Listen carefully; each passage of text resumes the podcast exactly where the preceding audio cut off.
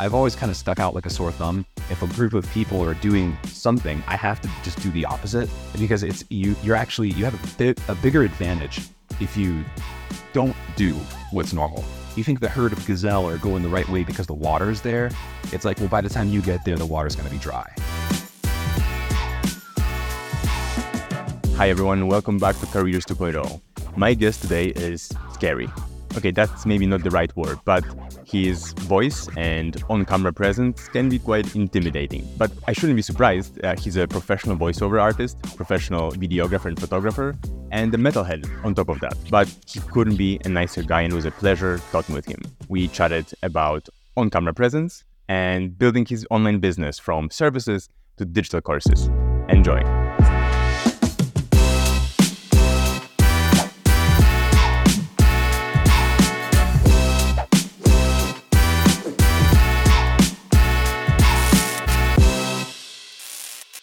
So I do want to talk business and I want to talk video setup, but um, I want to start with voice. As you can imagine, um, I want to know how does it happen? When did you realize that you had a voice of God, basically? Or, or maybe I can work on it too. I can smoke a pack of cigarettes per day, and I'm gonna get where you are right now. Okay, um, not advisable. Uh, nothing I have to say is medical advice. So let's start with that. Um, I think a lot of it's genetic. Um, I do think though that there's there's probably something somatic about teaching yourself to project properly. I think there was something in my mm-hmm. early childhood where I wanted to be taken seriously by adults, like every kid. So the mm-hmm. first chance I got when I was 12, I started to notice like, you know, things kind of changing. And I was, I think I would sit there and practice and slowly, um, as low as I could, you know, before bed and just kind of like do those kinds of exercises because I knew wow. that mm-hmm. if my voice could resonate and shake a room, it can kind of travel and hit someone faster and like it kind of turns heads. And I knew that the more authoritatively I would speak and also adding to that vocabulary, uh, mm-hmm. presence, mm-hmm. projection, uh, the way you breathe, all of that can kind of amplify and sort of give your voice a timbre that is just unusual, just kind of like a funny frequency that's like, what what what was that? It's like a, a, a sound that people would turn their heads to. I think it just mm-hmm. slowly reinforced in my childhood brain that, hey, this gets me attention, this gets me recognition, respect.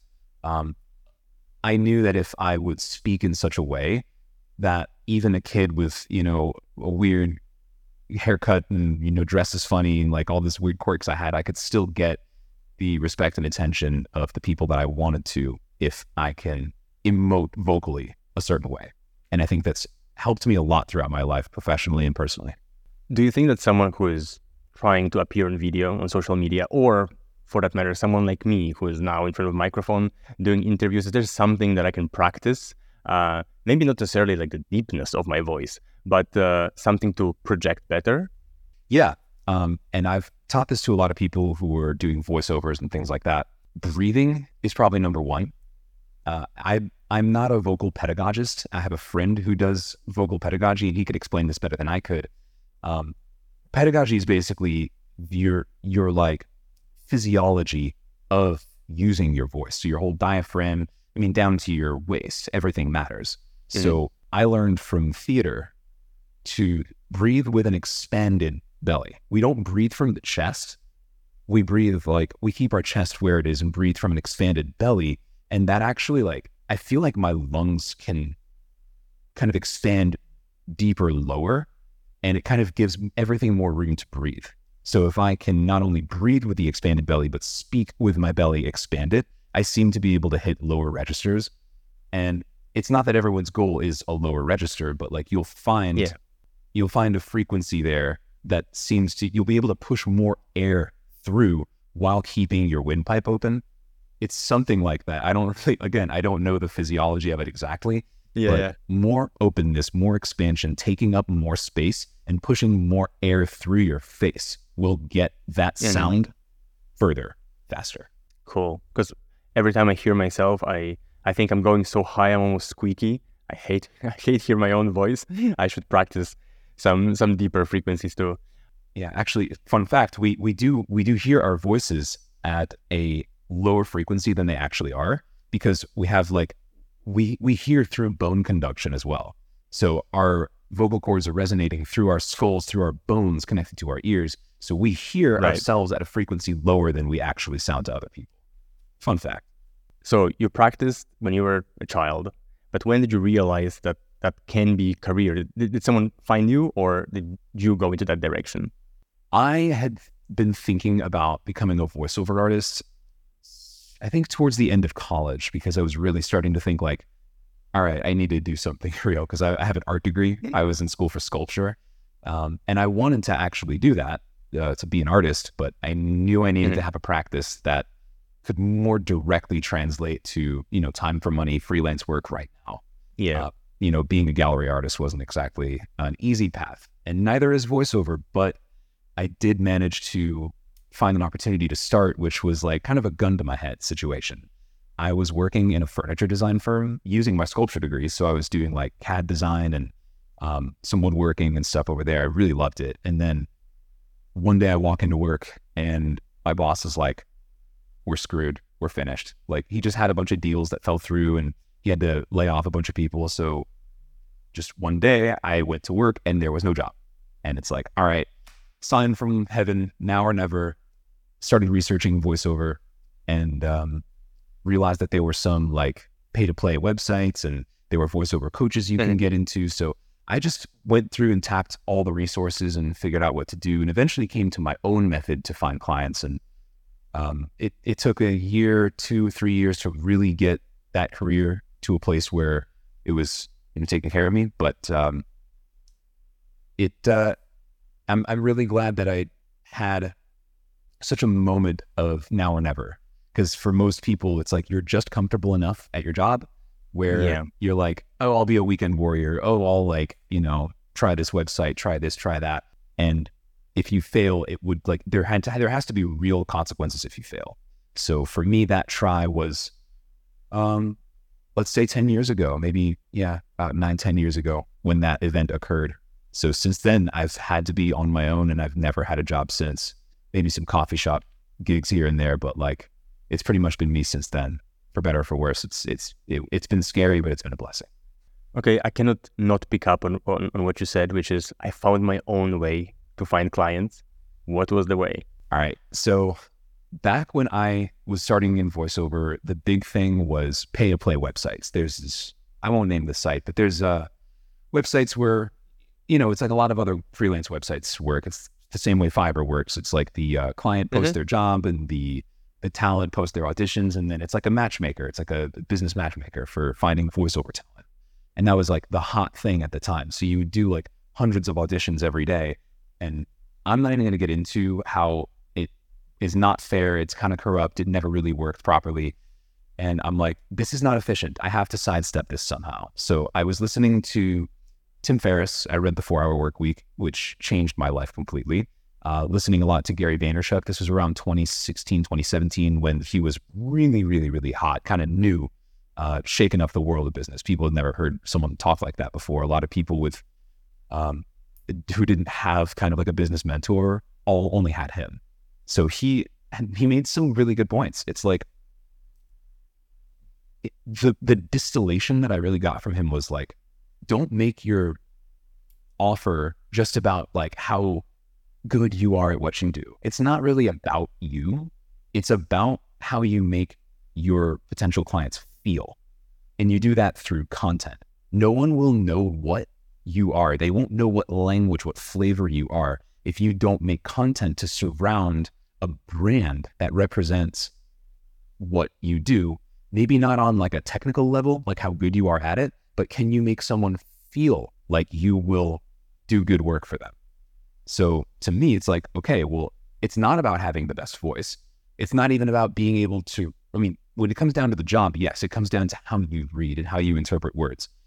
But clients also want to know that they just like you. They just want to feel some kind of flavor from you. So I developed a brand around my voiceover career and I called it the voiceover beard. And some internet OGs might remember the ads um, I used to run. Um, yeah, I, I would make this silly content and only show my face from like here down. I would just be the the voiceover, beard, this like silly character and say the most outrageous things in broadcast quality. And through that content, I was able to build a you know decent following and be able to reach out to brands and production companies and and they would respond. It's like if you send cold emails, no one responds. But if you do it through Instagram and have your content right there, it's like they will respond. They're like, You are so funny. You're so unique. You're so different. Sure, we'll give you a shot. Can you read this script? And then I would actually do a great read and then be like, Hey, you can have the job. You're amazing. Let's do it. So that's when I realized that it's the same thing I've been dealing with my whole life. Like I've always kind of stuck out like a sore thumb. If a group of people are doing something, I have to just do the opposite because it's you. You're actually you have a bit a bigger advantage if you don't do what's normal. You know, mm-hmm. you, you want to kind of we have an inclination to sort of follow the crown. You think you think the herd of gazelle are going the right way because the water's there. It's like, well, by the time you get there, the water's going to be dry. You're better off just trying to find your own path to the water. And it just helped me to just take a big step back and think about what are the best minds in the business world doing. Let's not just focus on my own niche. Let's see what what actual people are doing who think broader. And I mm-hmm. knew that I had to do something different and it did work. So I created the course on how to do that. And that's what I was running the ads for. That's how most people know the voiceover beard coming up on your YouTube feed. All right. So they outreach that you did, the cold outreach through DMs, that was for your services to brands. And then the ads were for the course. Am I getting this right? Yeah. Yeah, it's exactly how it worked. So can you tell a little bit about the business of it? Uh, did the money actually come from the service more or the course? Or at the beginning, maybe like usually people when they start in the online world and the, the careers, they first lean heavily on, on, on their skill and on the services, trying to get the big bucks in, and then on scale with courses and digital products. Did you experience something similar? Yeah. Uh, full transparency. As a voiceover artist, I was making a middle class income. I was fine. Uh, as a bachelor, definitely taking care of myself. Um, I know that I could have even done more. And if I had a family to support, it would have been okay. But when I had the idea for the course, let's let's just go into the whole story. So um, I've actually been a professional drummer my whole life. And the band that I was in signed a record deal in 2017. It was actually a fairly big deal. And um, I was so blessed at the time. I'm like, oh my God, this is my big shot. Uh, thinking, well, I can't do voiceovers on the road. And so many people were asking me to teach them and coach them in voiceover. I'm like, I don't really have time. And then when I met someone who made online courses, he was like, yeah, I can just make videos of myself teaching the same lessons and make it way cheaper for people to access. And I'm actually making mm-hmm. more money. I'm like, that seems like a win win. Then everyone gets their questions answered. I get to sell this thing remotely and follow my passion and play music for a living. So I put everything else down and created the course and launched it. And yes, it did actually make more money than the voiceover career itself. And it took less time too. And then I had my time and my freedom and everything uh, to to travel with the band, and that played out quite nicely. Uh, and then and then COVID hit, and so no one was touring anymore. So it was all yeah. around that time. But it uh, to answer the question, yeah, the course actually paid more than the freelance career itself. All right, but now these days you're not just the beard, you're the face as well, and you're and you're helping others to show their faces in a spectacular way online over video how did that transition happen? You thought that course worked very well. I can now reach wider audience talking about some wider subject too. That was part of it. And I think any good idea, you you you should know it's a good idea if it comes in response to something someone is asking you for.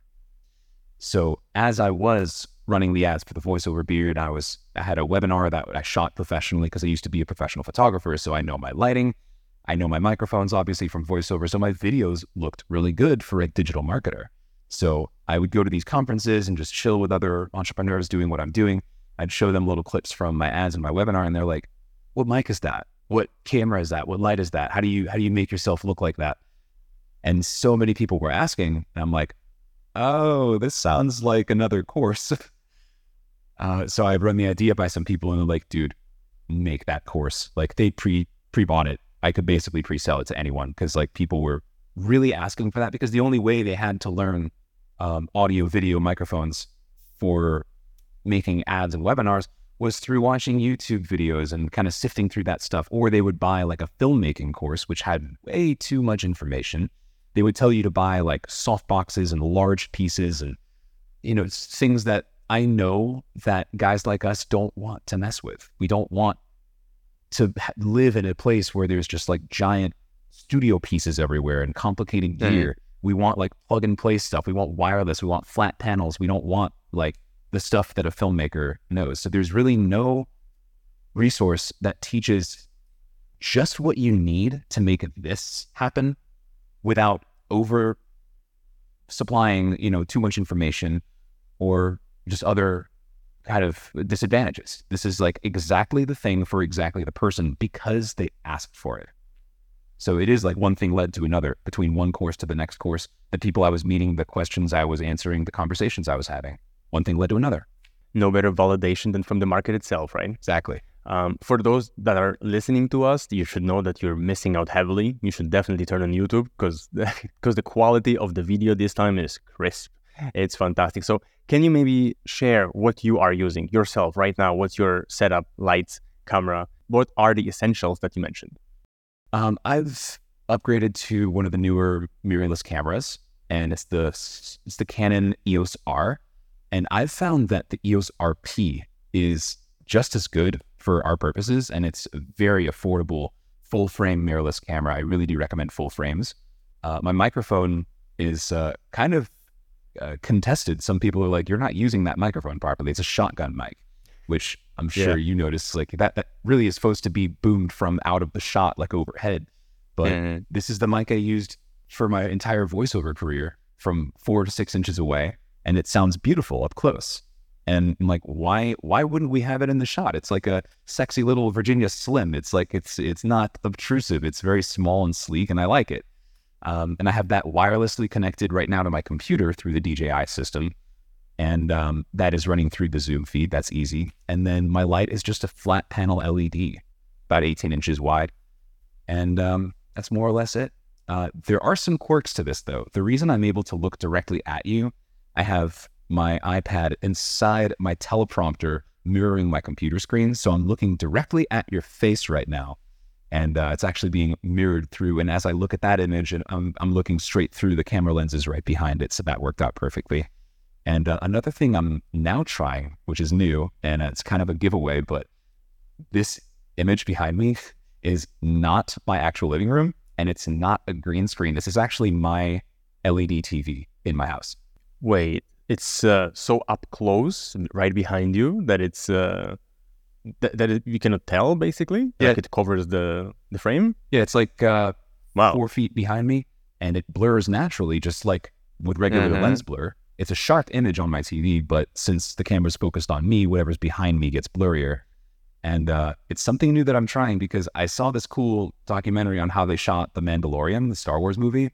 And what they do is they have these like cyclorama size LED panels. And so they don't use green screens anymore. They just project it onto an LED and the camera kind of picks it up like it's a real life object. So I'm like, why can't I do that? So now I've been actually shooting content against my TV. Um, and at the right frame rate, at the right shutter speed, that banding goes away.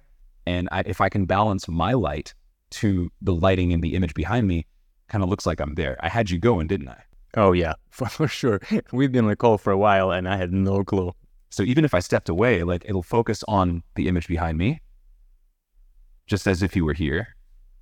And it just kind of looks with no no BS having to deal with green screen stuff after. And it works on lives too. So I was sure you're gonna tell me AI. Like I was ready for AI. And so that surprised me.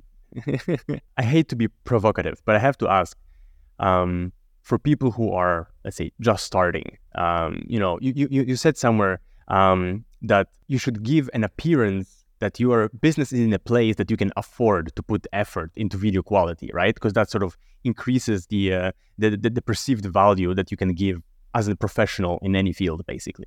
Um, but when is it too early? Like, can great video quality be an enemy of good content? So we focus on how it looks, but not actually what we say? The most important thing in your business is your offer. And directly next to that is your copy. And notice I'm the one out here talking about video quality. And even I'll say your offer and your copy are more important. I'm not here to hide any of that.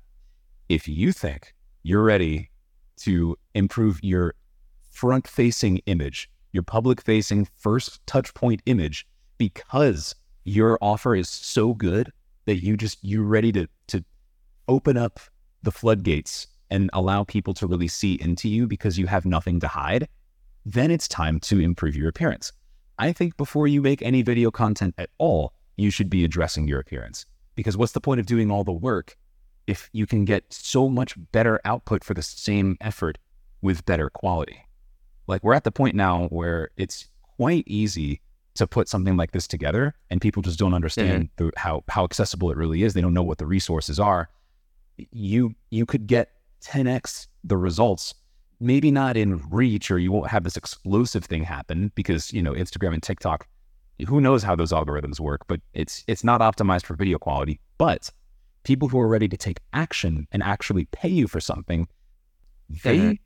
there is a psychological effect that happens. When you invite them into your space and you present them with an image that's easy to look at, they tend to have an easier time trusting you. And I mean, I've there's no way to do a real proper split test on this, but I mean, if you look at my click rate on my ads, you look at my like funnel metrics, like even on my last funnel versus my new funnel, like it's just straight through my, they're very, very successful. Like people tend, I, I've, I used to run, I used to take advice from people back when I was running the old course um, to just to make something on my iPhone very cheap and easy, relatable. Mm-hmm. And then I switched to the professional video quality and it tripled my income overnight. So wow. I think I'm kind of done listening to people as far as that. I've, I've kind of had my own results to show for it. Um, and a lot of my members in my course, uh, one is running ads on YouTube and he, uh, he decreased his lead gen by like his, his lead cost by like 60%. And then another one who does uh, coaching calls. Yeah, he, he books way more calls. You think he books three times more calls now. And the, the clients who get on the calls are like, I'm I was really ready to book with you before, but now that you have this video quality, I'm just so much more drawn to you. So I went ahead and booked it. Can we go a little bit deeper into the ads? Like, how do you? Mm, you said copy is the most important, offer is most important. How do you look at ads? Are they uh, are you running completely cold ads, or are you running ads for people who interacted with your content previously to retarget and re-engage them? How does the ad the system fits into your funnel? Totally cold. Uh, I'm running currently on Instagram, trying things on YouTube. Um, we're still experimenting with that. They just had a big change in the way they do targeting recently, but Instagram has been working really well. Uh, and again, totally cold. You can turn someone from having never seen you before into paying you hundreds of dollars, if not thousands of dollars, in an hour if you sequence your messaging the right way. If the first, if the thing you say in the first three seconds is just right, well, then they'll listen to you for the first 12 seconds. And if that sentence was like bang on exactly what they need to hear, they'll listen for 30. And if that was right, they'll click. And if the landing page, the headline is right, they'll all watch the video right there. If that video is right, they'll click and opt in. You see what I'm saying? So, like, you always optimize for the very next step. If you say mm-hmm. just mm-hmm. the right thing to get them to the very next action you want them to take, they will follow you all the way through from having never seen you before to paying you hundreds of dollars very shortly after. All right. So you run cold ads for straight to your offer, or you're running for a freebie and delivering free value and only converting after that when people already trust you to know what you're talking about? There, it was at one point a one page funnel, just straight to the offer. And then mm-hmm. I kept getting the same questions in my DM inbox from people who saw my ads. They would just go straight to DM and ask me certain questions. So I sort of compiled all those questions into a 10 minute quick, quick free like webinar kind of, you know, lesson.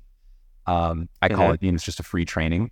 And I do address my camera, lens, lighting, audio, all the preconceived notions you might have, all the myths busted about each of those topics in only 10 minutes. So I was just like, how can I make this the most like dripping wet with value thing that people would see like, oh, only 10 minutes. You're a lot more likely to watch a 10 minute video than like a 30 minute or a 50 minute video. So mm-hmm. how can I compress this into like the most satisfying free video I could imagine? Because we've all watched at least a million freaking webinars in our lives and we're so sick of it. So I mean, yeah. everything is totally scripted. Everything is is just to the T. I change scenes seven different times in ten minutes to show you the different kind of backgrounds and the different kind of lighting I can use and and show you how to do. And it's just so incredibly optimized, and I'm so happy with how it came out. And it doesn't at 10 minutes, it doesn't really throw a hitch in the funnel sequence at all. People are having a great time going straight from the opt in, watching the whole video, going straight to checkout. And it's been a really good experience in the funnel so far. Um, the ads themselves, is it just you talking to the camera or is it always video or sometimes pictures? How the ads themselves look like? Yeah, I mean, I tried running uh, image ads versus video, fell right off. Day two, I could be like, this is not going to work, um, which is fine because I'm proficient in making videos. So it's actually great. I've been running video ads only. Um, mostly, I've, I've tried doing square and vertical but the horizontals are great because I can run them straight to YouTube and then run them on Instagram as well. I kind of put the horizontal 16 by 9 inside a 9 by 16 so that it mm-hmm. can come up on feeds and stories and I only need one version of it and Instagram will automatically recrop it for the different placements. So that's been really good. Just just video as high quality video ad. Got it. I don't know if it's maybe market specific, but um, a huge in in the ad space in general and in advertising, um, UGC, so user generated content, is massive, right? Um, and maybe it's uh, depending on the product that you're selling, but how do you look at high quality, sort of um, studio quality videos versus the user generated content, iPhone unboxing, that type of stuff? Is it market dependent or it's just offer dependent if they work? Yes, it's offer dependent, it's niche dependent. I think um, for e commerce, especially if it's like, I don't know, like a kitchen doodad, a little, you know, tool, you know, for for men, a new kind of screwdriver or something. Dude, just freaking film it with your iPhone. It's no big deal. Um, and I think when it's for the info space, for selling courses mm-hmm. or information, anything like that, I think this is bang on perfect. I think for any kind of coaching, for financial advice, for anything in the B2B space, for sure, we want to come on like this. Um, I think things operate quite differently for ecom, though. Uh, for example, ecom ads are doing great on TikTok. Info ads do absolute shit on TikTok because that's where it's audience dependent. TikTok is a scrappy, quick, and dirty kind of platform. Instagram is a little more buttoned up, right? So is YouTube. And so, yeah, it's just, it's dependent on uh, the context. I think people should really be more context aware when they're when they're creating anything for the internet, especially with the YouTube ads. Like you'll be watching like MKBHD or something. He looks amazing, and then some shitty looking ad will come up in the middle where the guy's got his iPhone up his nostrils. And he's like, "I'm a freaking millionaire. Right. Click my ad," and it's like, you look ridiculous because he's not being aware of the context. And if we're talking about offer being so important, and then second, you mentioned copywriting being so important, are there any frameworks when building your own offer for your course in terms of pricing or what is included, how you look at building an offer that they cannot reject? Yeah, a lot goes into it. Using as an example my voiceover course, I had two options. I could either work with existing voiceover talent who are trying to get their Instagram profile optimized and their website optimized to find clients on social media instead of through their agent and charge 5K a month or 10K one time or something and just do this high ticket thing and really work one on one with people. That was one option. The other option was to make it more accessible to newbies, first timers, people just trying to get started and make it less hands on and also make it way, way cheaper, depending on how many people I wanted to work with, how deeply involved I wanted to work with people, and what kind of problems I wanted to face in my business. how much I wanted to do. I want to do lots of small transactions, or do I want to do very few large transactions? So that was part of the architecture of the offer. Uh, this new offer is kind of built on the back of that. It's kind of the same flow where it's it's a lower price, it's more accessible. It's for people who have never done this before. Um, I have touch points with them, but they're not allowed to basically you know text me. They can't bother me on off mm-hmm. hours and stuff like that. Uh, and mm-hmm. then I'm soon, I'm currently architecting a higher ticket offer, which I've done before, where I work privately with people over Zoom and we really dial in everything. I have an acting coach on the team, an interior designer on the team. We work with their background, we work with their on-screen appearance and their their uh, emotive strategy, like how they come on screen, um, and that could be something for you know much more experienced existing business owners who really just want to fast track themselves and have this incredible appearance very quickly and get all their questions answered, you know, without having to wait in line. So I'm just thinking that I need this. Uh, screw business owners. Podcast hosts need this. I need I need my presence. Hard for me to disagree with that. I'm interested to know whether you're talking about price uh, right at the beginning of the funnel, like you scream it uh, about discounts, for example, on the ads, or you let people go through the funnel and then meet the price at the end of it. You never, ever say the price until the time is right. Because you want to build the anticipation so much. You want this thing to seem so expensive. You want them to picture their worst nightmare. It's going to be 5000 It's going to be $50,000. Oh my God, this, this is so much value on screen right now. This guy's promising the world to me. It's going to be so expensive. And then you finally drop the price, and it should be a relief to see that it's only X hundred dollars or X thousand dollars. Like, oh, thank God it's only mm-hmm. five thousand dollars, mm-hmm. right? Because if you approach it from a different frame, they're gonna like if they start with the anchor at like it's five thousand dollars and here's what you get, they're gonna be like five thousand is this, and the offer is yeah. gonna be like, well, it better stack up. And if it doesn't stack up to the five thousand, like I don't want it. But if they're like, here's the value and the price is like they they imagine it's here. If it comes down and down and down, and suddenly the price is here, well, it's flipped, and now they're interested. Now they're not as like intimidated by that price. So there's a really specific, and you can learn this from Russell Brunson. He goes over it. He's classic. So he'll he'll talk about the offer stack and why it's so important to reveal a price in a certain way at a certain time. And it's really all psychological. It's pretty fascinating. Works on me, works on you, it's just classic. I love it. We're getting a little bit into sales pitch copywriting here, right? So that's that's actually very interesting. Um, how do you?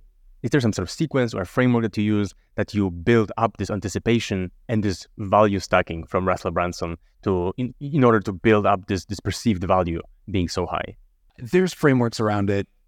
Um, a lot of them are pretty embodied for me, so it's hard to just kind of pull off the cuff and just start talking about it. Uh, it's intuitive for me at this point.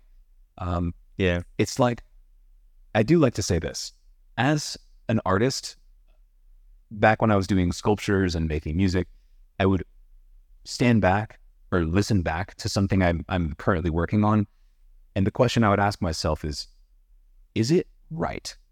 Is it is the composition right? Is it balanced? Does it strike me? And so when I'm doing copy, that I use the same part of my brain, but the question I ask myself is, is it compelling? If I saw this, if I heard this in an ad, if I heard this sequence of words, do I feel that little squeeze in my adrenal glands? Do I feel my heart sort of go like, mm-hmm. shit, I want that? Like, do is it is it compelling? Compelling is the word. There's something about the word compelling that I think is just all encompassing for like that's the spirit that we want to go through everything that we make. And uh, and it works pretty well for you. I uh, I love your funnel and and I went through it uh, and I wanted to ask you about your email sequence. Um, we all know emails are uh, emails are still king, right? It's your own channel. You don't have to rely on Insta followers and being blocked or or your ads being disabled. And you are, I would say, pretty aggressive with emails. So when I did sign up for uh, for the free webinar, I I think every 12 hours I received an email nudging me towards purchase. Can you tell about the, the strategy behind it and if that persistence actually works so well? Mm-hmm. The first, well, what I do is I actually have a 72 hour special. The first time you opt in for the webinar, you have 72 hours Mhm. to purchase at a discount. And Frank Kern, he talks about sending like two, three, four emails a day because the people who are interested, they need the nudge. And the people who aren't interested, they'll just unsubscribe. If someone's ever emailing you being like, hey, this is too many messages, well, then just A, don't answer them. And B, like, why are they even on your list? Like, just they'll just unsubscribe. So they'll never buy from you. If basically, if they're complaining that you're sending too many emails, they'll never buy from you anyway. So don't take any feedback from them at all, good or bad. Um, and I think, yeah, the first 72 hours is a good period of time. Again, for for the context, for the price point, I think 72 hours is ample time to make the decision. Most people check out within an hour of opting in in the first place because the funnel is so fast Mhm. and the price is so, you know, it's priced to sell. It's pretty good. You don't really have to sit there for three days thinking about, you know, how expensive my offer is. Um, I think for something that's like, you know, $15,000, give me 10 days to get my shit together and then we'll talk, you know? Um, again, just being context aware. And I think sending a ton of emails, especially the first, the, during the first 72 hours, my email sequence is full of uh, customer results, which I think is the most important thing. I mean, let's talk about an order of importance offer, copy, testimonials. Like people want to see that this has worked for someone else who's just like me, who had the same problem, who had no prior experience, and got amazing results with no effort in no time, or as close to that as possible. I wanted to ask about Instagram and how your um, organic content works versus your ads. So, are the clients also coming from your organic reels and uh, organic content on Instagram, or it's just sort of proof of concept for people who will click through the ad? Both, yes. Uh, I think from organic, I can't say that many sales come through when I take a break from ads when something happens or I have like a quick, you know, ad Mhm. account error or something. I notice, I try to take notice in uh, how many people are checking out and it's or, or opting in. It's just way low. It's not none, but for my account currently having 20,000 followers and having like, I don't know, five, seven opt ins per day and no sales Mhm. when I'm not running ads, it's like, it's it's showing that like you must need like hundreds of thousands of really dedicated followers where you're posting all the time and there's a strategy around selling through stories and optimizing your organic instagram. I'm not so much into that. I, I love the ads because it's kind of like a dial that i can put my finger on. If i want you know Mhm. more traffic i just turn up the dial. Want less traffic turn down the dial. If i'm restructuring my website just turn it off and then turn it back on. It's it's really pretty convenient to have it like that instead of being on the I call it the organic hamster wheel. Where you're constantly making content, and I am posting every other day because I batch my reels. I I make sixty reels in one day and send them off for editing, and then I have like you know two months of content right there. So Can you share if how much do you outsource and how much do you do yourself? Like, of course, the recording has to happen because your face is on it, but the editing or running ads as well, is that you have a team for that or it's mostly you? yeah, I have an editing partner, and uh, it's Mhm. actually my recommended partner that I share with my group members as well. So when, when you become a member, you get a special deal to work with them.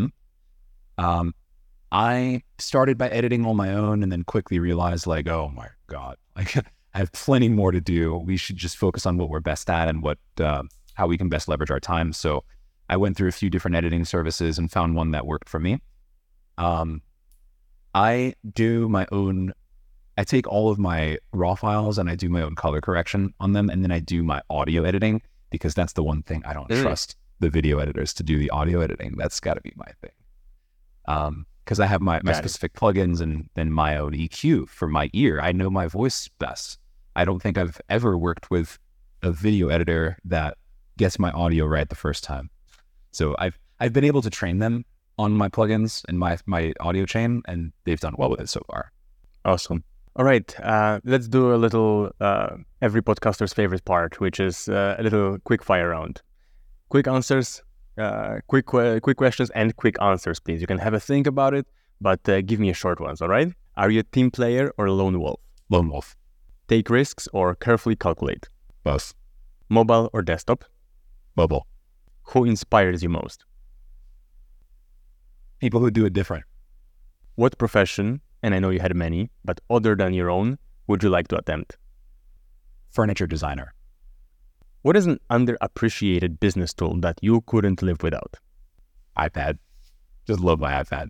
And what's your productivity life hack? I don't want to say something generic like flow state, but uh, batching work. And what does success mean to you? Peace. Awesome.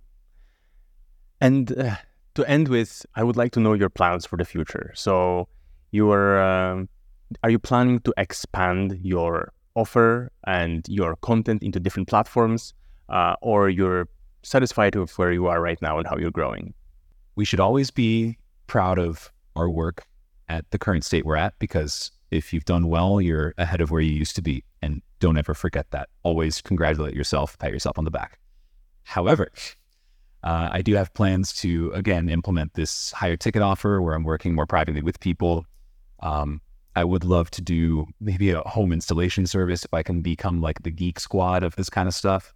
Uh, lots of ways to swing this hammer, man. I, I thought about doing like corporate office installation, things like that, working with businesses like WeWork or who knows, uh, Salesforce, and just being able to implement this system inside corporate office buildings for people to just walk up, plug and play, and use. Um, there are just so many things I can do. It's just difficult to decide which to do first, which I have the capability to do first, and uh, whatever makes sense at the time. But yeah, for sure. I think this is a great niche for me. I feel really comfortable here representing this and teaching people this. People are responding really well to it. And I love the people who are coming in through my funnel and uh, interacting with me. And I just feel like it's really my calling as far as a business sense. Um, there are other creative projects that I'd like to do way, way outside of this that will make way less money, and I don't care. Um, but this has been an excellent way to balance a few passions of mine with something that does make money and makes people happy and provides value. And I'm really lucky and blessed to be this person in this position.